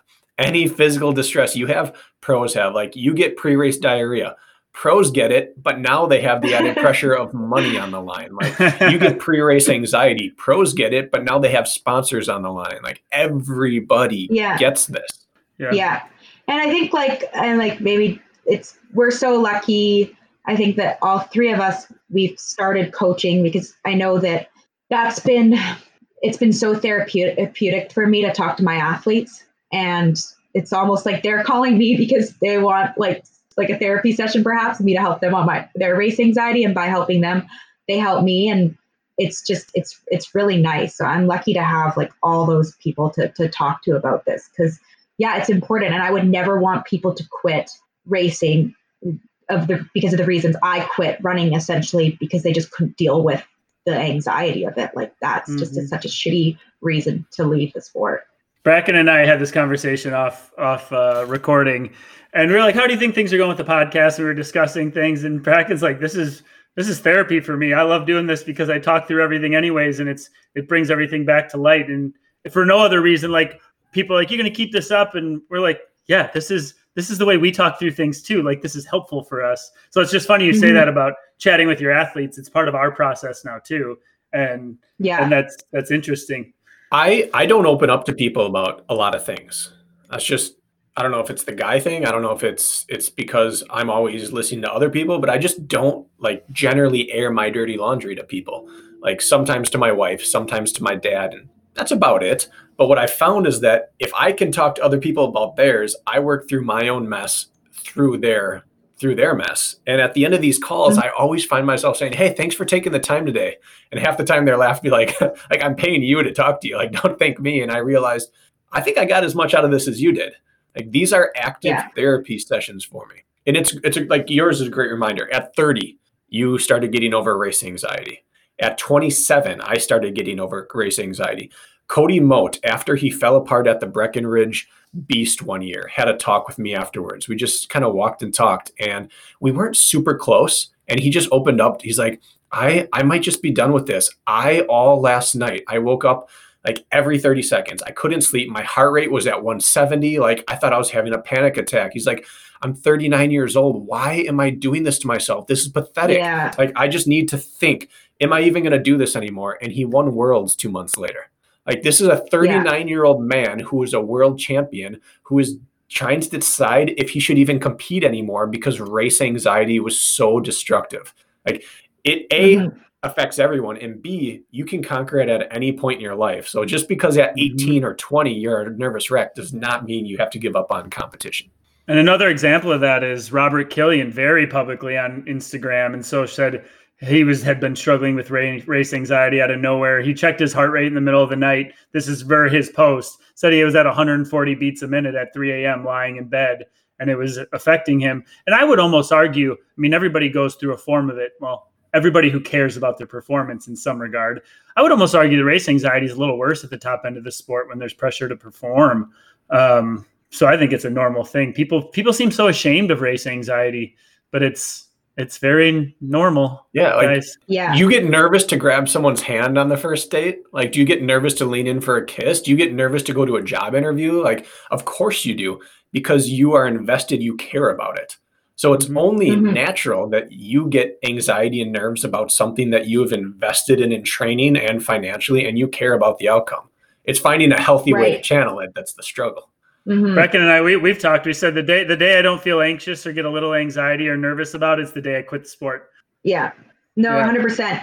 But I think like I always find like the more stuff I got going on, the less nervous I, I get. Like if there is something so scary, and I think maybe this is like perhaps like not one of maybe it's one of the reasons I haven't like uprooted my whole life and focused solely on you know racing is because I just keep thinking if my anxiety of racing is bad right now, could you imagine if you that's all you have? Like I decide like I'm not going to coach anymore; it's too time consuming. Um, I'm not going to live in a city with my boyfriend because it's impeding my training and just put everything into it and then say, okay, now go see if it's worth it. Get on that race course, go race hard out, let's see if it worked. That to me is so freaking terrifying because mm-hmm. I would be, if I didn't go well, I would really, it was like I failed.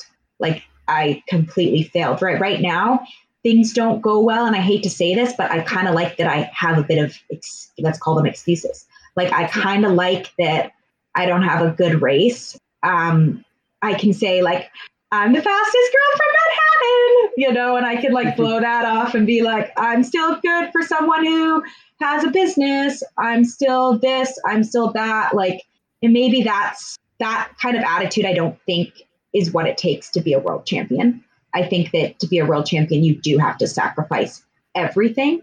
So that being said, I, I don't think it's fair for me to say that that is my goal, and I, it isn't because if it was, I would have uprooted my life and changed things. Um, and that's why I get a, I get frustrated because I've had good performances at World. I've been third, fourth, fourth, fourth, I think. Um, and everyone asks, like, do you want to be a world champion? And my answer is like, no. Like, yeah, I do if I don't have to change my life, but I'm not willing to do what it takes. Um, and, and that's okay. And I think that it's really so important for like not just the pros, but for like anyone to understand. Like, I hate when people, I guess, make goals when they're they are unaware and so oblivious of what it actually takes. Yep. And uh-huh. and I, I, it just drives me nuts. So when people ask me that question, like now I've just been responding like, no, I don't want to be a world champion. Like if you ask me my goals, I would say I want to toe every start line with with my competitors, thinking like they could win today. Mm-hmm. Like that's how competitive I want to be. Even though you heard, you know, world, world champs is in Dubai at sea level on a flatter course, that didn't make a twinge of like, oh, maybe, I don't know, maybe. Yeah, that definitely changed things. so that definitely changed things. Um, but now I can't even think of that. Like, I don't think that's going to happen this year. Um, yeah. But I think they have a contract for a few years. Um, so yes, that definitely changed things. Um, and this is going to sound so funny because I, I, I like had this epiphany. I was like, oh, this is going to sound so dumb, but I'm going to say it anyways. I was like, oh my God, I just realized it can't be technical because there's it's just sand. Like there's not like going to be rocks or roots or anything under the sand. Like it's just sand. So it's impossible to make a technical course. Because you know how you get some courses, you're like, oh, they're not going to be technical. And then they put you through like shitty stuff. And you're like, you have all this open running space. It's so beautiful. Let's use this. And they're like, now nah, we're going to go through this like shitty like pond and branches. They won't be able to do that there because it's just sand. so I, I, like, I have I bad news yeah. for you. At least a third of the course can be technical. Really? Yeah, they still have some sections there. Any place that isn't sand is extremely rocky and craggy, usually. Oh shit. Okay. However, having raced there multiple times, I can say that in sand and in that climate, work capacity is king. And that has to be a right. really, really good thing for you.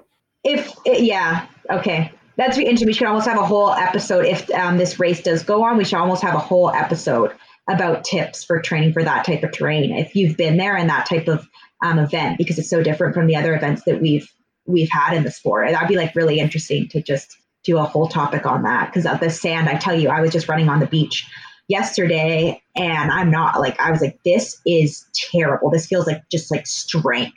This feels like strength, mm-hmm. a strength workout for me, not like like. Um, but it depends on how deep. And anyways, um, go into that uh, another podcast. We did a long time ago. We did. we did long time ago. Oh, you guys haven't aired it yet.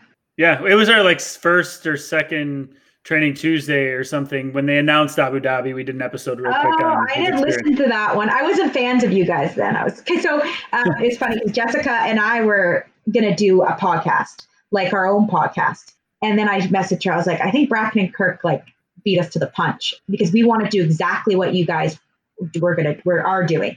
We wanted. We're so sick of these podcasts that are just like OCR drama. And I was like, we hmm. need like actual training advice. So we were gonna do one, and then you guys did one, and I was like, shit, just like they definitely did it way better than us because you guys have um, you're you're good together. You're you're more enter you're very entertaining like Jessica and I, I don't, I don't think we're as enter, would be as entertaining as you guys. You guys do a good job of like keeping it fun still.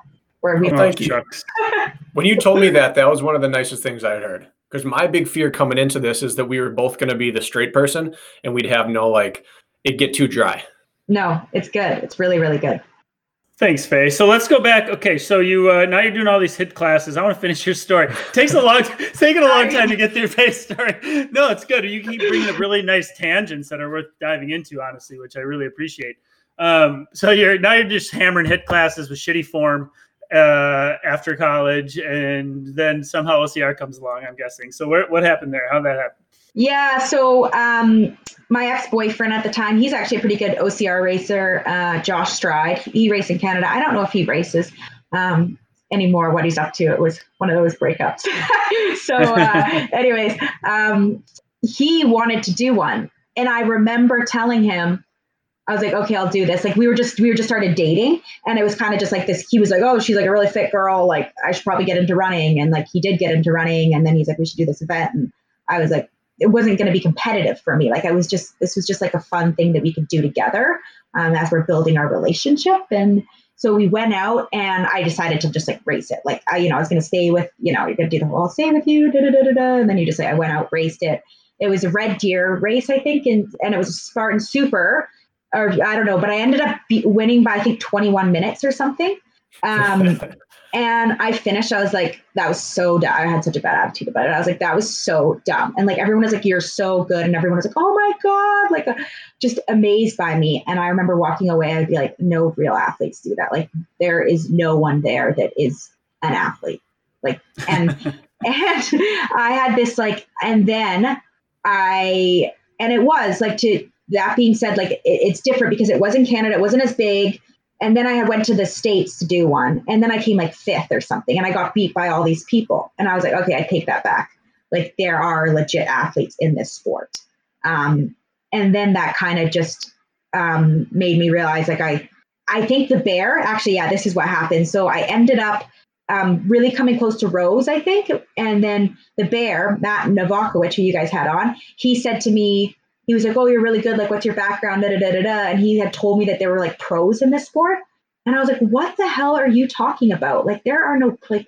And he and I was confused, but then they were wearing Reebok, and I started thinking like, "Shit, are people like paid by Reebok to race?" And I was like, I was like, oh my God, is this how I'm going to get out of the corporate world? Like, am I going to become a pro and get like a, a $50,000 contract at Reebok and, and get paid by all these other companies and just do this? And so I decided to um, focus on it.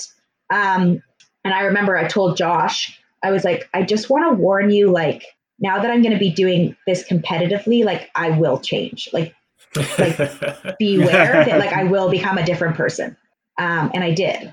My competitive, when I'm really wanting to be the best at something, I go bad shit crazy. Like I, like nothing else matters. I'm so selfish. I can't even, I can't do anything else. And that's what I did. I became this really selfish athlete for a couple years. And then I got really good. And then I um, left my job because I made enough money through sponsors.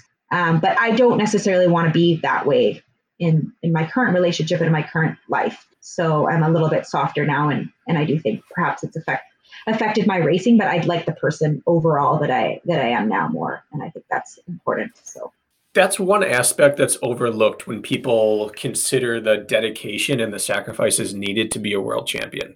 When someone is now there are the rare, the the exceptional people who like they're at their best when they're working a job and when they have a family and everything. But the vast majority of the very top of a sport, they don't just give up where they live or their hours of the day.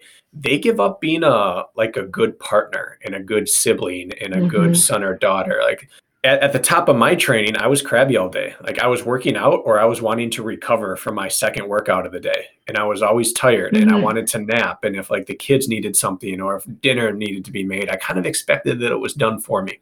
And Lisa put up with mm-hmm. it really well.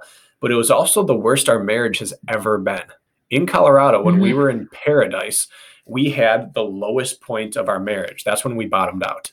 And mm-hmm. I was also the best racer I've ever been, like by far. And I knew mm-hmm. exactly what the cost was going to be. And we left that. And for us, that was the right choice. And for other people, the right choice is to be the world champion. And in other sports, that's life changing money. You alter your family's trajectory. So it, it, it all comes down to the individual yeah. person, but people fail to recognize the, the relationship strain that pro athletes put on mm-hmm. everyone mm-hmm. around them. A hundred percent. Yeah. I mean, this pot, like I could go on about all the personality flaws that I had when I was the best in the sport and how that impacted relationships. I mean, I have endless stories about that, but I think one thing that my track coach told me quite young, and I think about this all the time now because I never really understood it at the time, but I think about it all the time now because it makes perfect sense. He came up to me after I had a bad track workout and he said, Faye, there's you're doing three things and you need to pick two. And he's like, you are so your social life, your um, school, and track. Those are the three things. And you're doing all three of them and you need to pick two. and like basically let me know which ones you're to pick. And I never picked. I just continued to do all three of them. Still above average, still very, very good, but not to the potential that I was capable of. And I think now it's like I'm still that way. I still do all three uh, fairly well. I still have a business, I still have a relationship, and I still race. And I can't pick two because I just mm-hmm. I can't. Like they're, they're it's impossible. So I just could. So yeah, I think that I think that you're. I think that's so right. Is like people don't understand like it. sometimes it's it's okay to just say like it's just it's just not worth the sacrifice, and that's frowned upon in just even how it sounds coming out of my mouth. But if if you're frowning upon that, perhaps you don't understand the sacrifice. You haven't really talked to someone who's done it and actually diven like dove in and actually had an honest, open conversation about them that's not just looking at Instagram and not just imagining their life the way you want to imagine it. Like really talk with those people. Well, look at any other profession. Like musicians, how often are musicians home? Or corporate CEOs, like how many times do they work less than 80 hour weeks? You know, how many weekends are they home and nights spending time with their family and kids? Like lawyers, how many times do they just like say, no, I'm not going to get absorbed in this case? Like it doesn't work in any, if you're going to be a world best, like top 10 in the world at your profession, you're going to be vacant from your life. But sports is a mm-hmm. play plaything um, to an outsider. And so it's considered selfish. Whereas like a corporate head honcho, it's like, hey, you're running a multi-million dollar business. Like you better be selfish. And once you're in it, right. it doesn't matter. It's not play. Like there's right. no difference between what you do and someone else does. And so that's it's almost more difficult in sports to be insanely selfish because there's not a benefit to society that's seen to a lot of people. Yeah, I hundred percent. Yeah, I agree with that totally. So Faye, um, so you found Spartan, you got into Spartan, you quit everything. That first season for you, that was it, huh? You um, you said, uh, "I get it, I like it, I want it, I'm going for it," and when did when did we've been having this conversation about life balance when did that shift for you and and why as far as i'm all in i'm selfish i all i care about is racing and training to this Faye we have now who who is okay is much happier i i think something came into my life that's more important. Um yeah, yeah. i think sure. that's the best way to put it. So yeah I, I guess i fell in love and i don't I have a guy that I need to be we need to be in New York. And it's just the way it is. Um, and I've been doing the best as, that I can there. But yeah it's it's I don't have a great environment. And the more and more um, the, the pros start quitting their jobs and moving to you know it's basically what's happened is everyone like I I think I was like able I was one of the first that was able to leave my job focus fully on training um, so I was better than everyone else. And now everyone else is kind of doing that same thing. Now lots of people are leaving their job, putting their job, and now they're becoming just as good as me, if not, and if not better in some cases. Um, so it's just, it's really a lifestyle, it's come down to a lifestyle decision. Um, but yeah, I think, yeah, I just, I guess the shift happened because I, I think I got, and I also, in combination with like finding something that was more important to me and, and falling in love and all those things and moving to New York, I think that um, I also became really tired. Like I think this compound of years and years of running, um, I'm really, I really am tired, um, and I, I can't do the same amount. I can't. I don't think I can push myself quite as hard as I used to, and I think I'm very, very burnt out. Um, and so I naturally don't want to invest as much time in it as well. Mm-hmm. Everything you do hurts so badly that if it's not the main focus of your passion and joy, it's just not worth doing. Yeah. Yeah. No, 100%. Like it is, you have to, you have to enjoy this. You, you, you have two options. You either cannot enjoy it, um, but you have to be compensated in a mm-hmm. way to make it worth it and and that does not exist in our sport i mean unless you you know have a very very low cost of living and you think that you know x amount of dollars is will make you rich in my life like I, you know does that little bit of money we get is not is not paying the bills so that's not you know that's one end of it and the other end of it is like yeah or you have to enjoy it like you have to have something money or pretty much enjoyment and it, it, where i where you know i don't have the I'm not getting paid a ton of money to do this. and the enjoyment is kind of taken away too because I don't get to run in the mountains. I just run in Pencer Park over and over and over. So I kind of don't get either from from the sport. But that being said, it is still a hobby for me, and there's nothing else I'd rather do. Like I'm here at the Hamptons. Like as soon as we get off this call, like I don't need to go for a run, but like I will go for a run. Um, even though my friends are out, like um, probably having some drinks at the beach um, I'll join them in a couple hours, but like I still want to run and and and that'll never change. I I running to me is like brushing my teeth. It just happens every day. It, it feels weird when I don't do it. Um, and I, am always going to be like that. That's never going to leave. I just don't want to always have to do it so hard and so fast and so long. like that's all. I'm pretty sure John Yatsko last week said the exact same quote that running to him is like waking up and brushing his teeth. I almost think I'm gonna go back and listen. It may be verbatim. Um, how are you looking at the season right now? Uh, now that we're in an interesting situation, do you have any concrete plans, or are you just taking things day to day, week to week right now with your training and racing and outlook and all that? Um, yeah, I'm just taking things um, kind of, I guess, week by week. So I've been planning these like three week um, cycles. So I, I, plan out my workouts for three weeks, and then the fourth week I give myself um, a flex week, and I just enjoy things. Um, that's something that I that I wouldn't do normally, but because I feel like I have so much time now to get into shape, um, I'm just I'm letting myself rest when I want to rest instead of like always just pushing the envelope. So that's the biggest mm-hmm. difference. I'm not pushing the envelope on anything. I'm not oh make that tempo longer. Oh make those intervals harder. Oh make this you know I, i'm just doing i would honestly say i'm just doing the bare minimum. I'm doing um, and not to not to um, not to call out any of the athletes that i coach or say they don't train hard but i'm kind of training similar to how they train.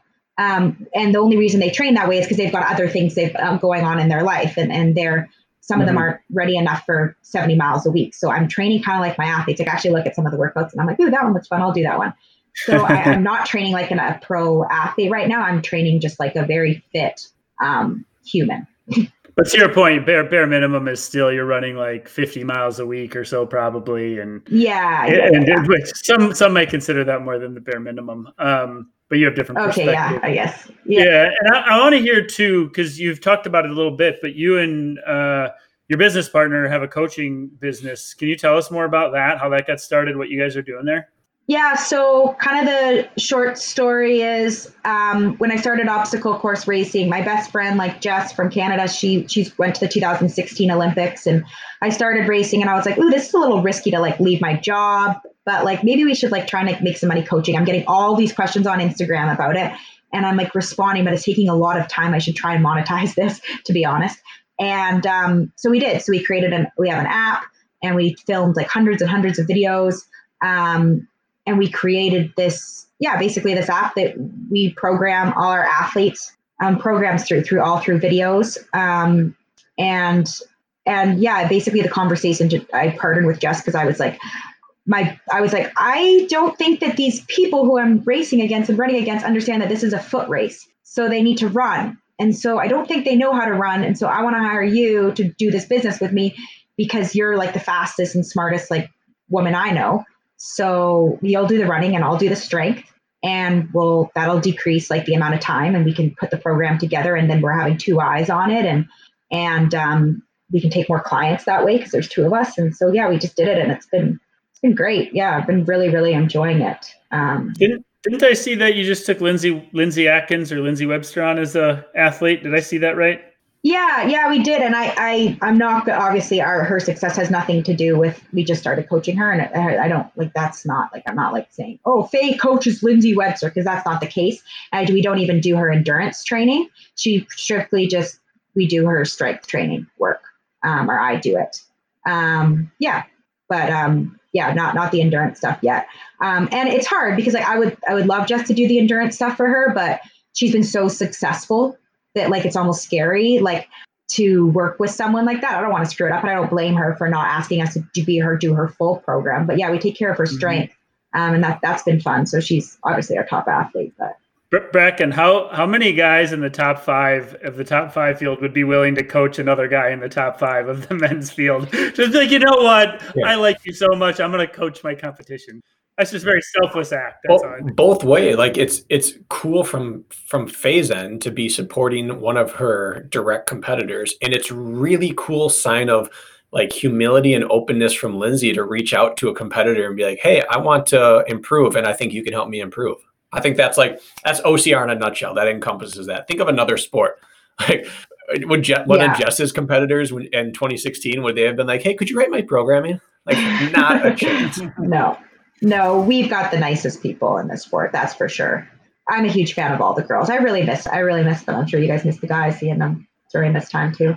Other than Brakken, we get enough of each other. Yeah, you you you guys like you need social contact, Faye. I need distance. I am a I don't like people. This is I like people in video chat, I'm and then I get like away. after hire up. I know, I know that about you, Brakken. I'm always trying to peer pressure you to come out after these events. I'm always like, all right, Brakken, we going drinking? And you're like, ah, I'm gonna go home, see my family. I'm like, ah, no, not again. Come out. Man, you know what? They wake up at 6 a.m. no matter what time I go to bed. Yeah. Oh man. Uh, Faye, you didn't mention the name of your business and where people can find you. Oh yeah, it's um. Oh, they don't see it. it's not do you like our logo? I got sh- I, we finally made merchandise and business cards. What? That's official. I've been handing out business cards here. Um, yeah, no one cares about business cards. So grit coaching. what, what's your website for grit coaching? It's grit coaching. It's uh, gritcoaching.net. www.gritcoaching.net yeah, I'm worried about um, business cards and T-shirts when I'm like, hey, you have a marketing opportunity right here on the Running Public podcast, and I can't even get to you guys. Um, no, yeah, that, it's that's where they can um, find us. Um, on our Instagram is Grit Coaching. There's a link I think on to our website on my Instagram page. But yeah, give us a follow. And we don't um, do too much on our Instagram. We don't like to share too much stuff out of respect of our paying um, athletes. We don't give away free workouts on our Instagram. You got to sign up. Um, we just do that because, yeah, we want to respect people who are paying and not give away all the goods. But um, we will do a free consult with you guys and tell you guys about our methods. And um, that's completely free of charge. So if you're on the fence, um, send us a message and yeah. Well, I, I can say two things. First, after listening to you today, it's very clear that you have a perspective, a well rounded perspective that athletes can use. Um, I'm a firm believer that the best athletes in the world don't always make good coaches. It's the athletes who have struggled and have to sort out why things work that make a good coach. And you've clearly gone through the mental battles that would make you a good coach. So that's number one. And the second is, I just don't think there's enough vocal um, women in our sport who are like taking a leadership role. And that's not a knock on them. It's just that the men's side got started before the women's in our sport. And so it's a few years ahead. So I, I believe that anyone needing coaching would be wise to look to you, but especially if you would need someone who's in the headspace of the female mind, like your coaching service, I can't think of a better option. Well, thanks. And I obviously listen to your guys' podcast. I think I know that you guys are great coaches as well. And I actually might um, be moving. Well, I might be, well, maybe not anymore, but I was going to be um, moving again and trying to get some treadmill workouts. I was going to actually ask you guys for for some of those because I don't do any treadmill treadmill stuff and some of those podcasts you guys had about some of those workouts sounded uh, like it might be kind of fun to switch it up for me too. So yeah. yeah, that's more of a means to an end here when you don't have mountains as well. That's we've been forced into learning the, the ins and outs of the treadmill here. I know. I respect that. I just haven't. I mean, I have a treadmill at my gym, not anymore. I've been maybe too mentally weak to even attempt getting using that as a as no, I think that I consistently. I don't know you're a grinder, and I don't. Nothing comes to mind more than the treadmill as far as is grinding it out. Um, I wish we could just bullshit for another hour because actually this is great, and I got more things I want to ask you. So we'll just have to have you on again. But the last thing I just want to make sure is people that are that got your back and are supporting you, you know, emotionally and financially. Who's who's taking care of you these days that you want to give yeah, credit to? Um, yeah, um, Ray Ban has been like my big supporter through my whole career. So they do compression gear just like super like just I race and you guys probably see me those socks and um, they have great tops. So I yeah, that's my compression sponsor. Um, I just Beam CBD, a huge sponsor of mine as well, and um, VJ shoes. Um, so those are, those are the three. Yeah, that's fantastic. We're all on the VJ train. Yes, we are. I know. Yeah, we are. Got my hat on right now. Well, Faye, uh, Kirk's nice. right. There's a lot uncovered that we still want to hit. So we would like to have you back on. And honestly, I'd like to have Jess on as well. Um, And awesome. so that that would be cool if we could arrange that for the future because I'm sure that people did not get everything they wanted um, today because you've you've alluded to so many things we can dive deeper into. So let's just say this is part one and leave it at that. Yeah, so, sorry. I hope I didn't um, go away from the initial questions. It just there's there's so there's so much there that I was like, oh, we start with this. So sorry if yeah. I follow like the template per se as well. no, all I know is when I'm when we're recording a podcast and if I ever feel bored, then I think the audience will feel bored. And if I ever just want to keep talking, I know that we're doing something right. And I don't want this to end, but I have to because I'm paying a lot of money in a half an hour to get my legs fixed. So I gotta, I gotta get there. okay. My last thing is I, I thank you for your honesty and openness because you moved into things that made this podcast go along because they were important that a lot of people won't even like they won't broach that subject. So thank you for that. Yeah, of course. Anytime. Well, it's great chatting with you guys. And yeah, yeah. take care. Stay safe. Uh, hopefully, we get out of this sooner than later. I'm happy, Kirk, that you're back working. Um, that's great. The gyms yeah. are open. So, as good. of tomorrow. Thanks. It was great talking yeah. to you, Faye. Thank you very much. Okay. Bye, guys. See you again soon. See ya. See ya.